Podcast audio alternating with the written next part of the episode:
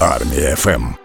Зараз на зв'язок із Армії FM виходить Сергій Фурса, фінансист і заступник директора Dragon Capital. Пане Сергію, доброго ранку вам. Вітаю. З 1 січня не секрет почав діяти закон України про державний бюджет. Там там збільшилася мінімальна зарплата, збільшився прожитковий мінімум для українців. А що ще ключове змінилося для нас із вами завдяки цьому закону?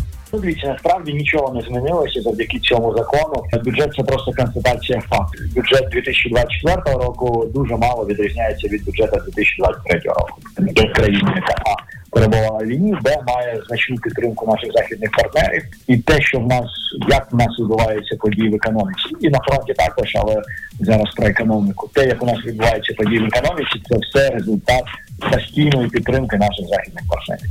А наскільки виправданим є збільшення мінімальної зарплати прожиткового мінімуму з боку уряду? Бо ж в країні війна, і ніби багатшими ми не стаємо. Ну а тільки так західні партнери нам допомагають. Мінімальна зарплатня це ж інструмент оподаткування. Насправді, коли ви збільшуєте мінімальну зарплатню, то це не означає, що комусь там підвищують зарплатню. Це означає, що просто збільшується рівень, з якого знімаються податки. Бо не секрет, що в Україні дуже багато людей не сплачують чесно податки, отримують велику частину зарплатні в конверті, а офіційно отримують цю мінімальну. І коли уряд збільшує мінімальну зарплатню, просто збільшується рівень оподаткування. Тому це якраз є інструментом наповнення дефіцитного бюджету. Насправді цікаво. А ось за законом, якраз про податки, е, вони мають зрости для ФОПів. Наскільки цей ріст буде відчутним, і чи здатний він якось негативно вплинути на фізичних осіб підприємців? Я не бачив жодного підвищення податків для ФОПів. Прибираються деякі пільги, які були введені з початку війни. і Це абсолютно доречно, бо під час війни податкові пільги це нонсенс.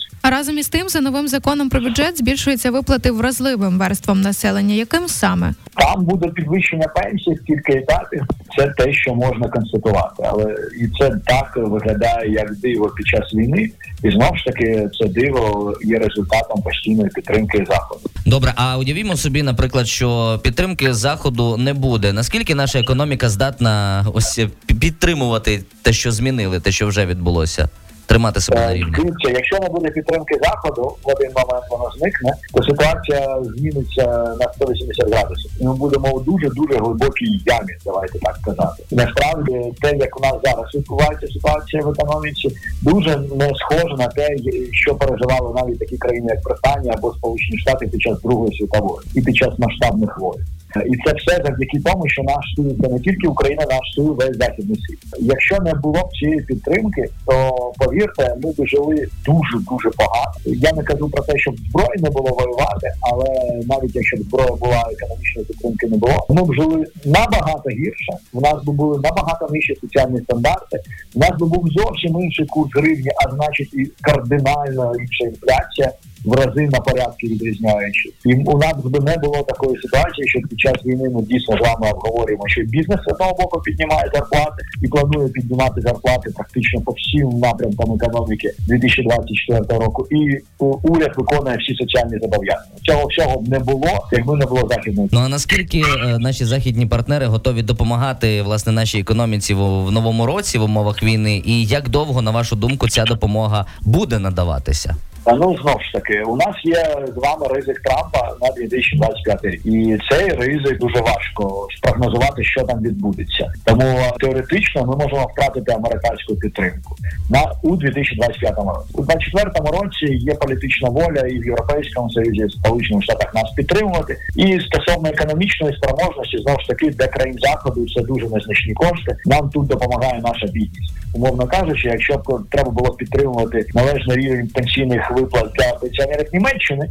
Це було б дуже дорого. Україна бідна країна, і тому підтримувати нашу економіку для величезних економік, як Європейського союзу, так і Сполучених Штатів. Це не значний тягар або взагалі не тягар. Насправді складно сказати, що ми бідна країна, пригадуючи до воєнний час, до широкомасштабного вторгнення, багато українців мали можливість у Європі собі купувати дуже коштовні речі часом, навіть там в плані звичайних речей, так але не, не дешеві. Так одяг, їжу, мандрувати, подорожувати. Ну але це якби окрема тема для розмови. А ось які країни фінансово найбільше підтримують підтримують нас? Америка і ще хто? Європейський союз більше всіх, як е, загалом організація, друге місце США, як країна вони на першому місці, і далі зараз дуже активно нам допомагає Японія. На вашу думку, чи матиме наша економіка розвиток у новому році? Я не дуже розумію, що таке розвиток у новому році. Чи Ріст ВВП. Чи очікуємо ми зростання ВВП в наступному році? Так. Так, очікуємо десь приблизно на 3-4%. І в 2023 році економіка вже зросла на десь приблизно 6%, ще точних даних немає.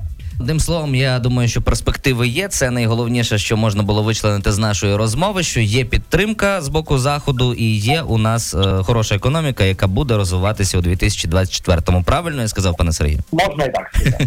Дякуємо вам величезне. Сергій Фурса, фінансист, і заступник директора Dragon Capital, був з нами. Армія ФМ.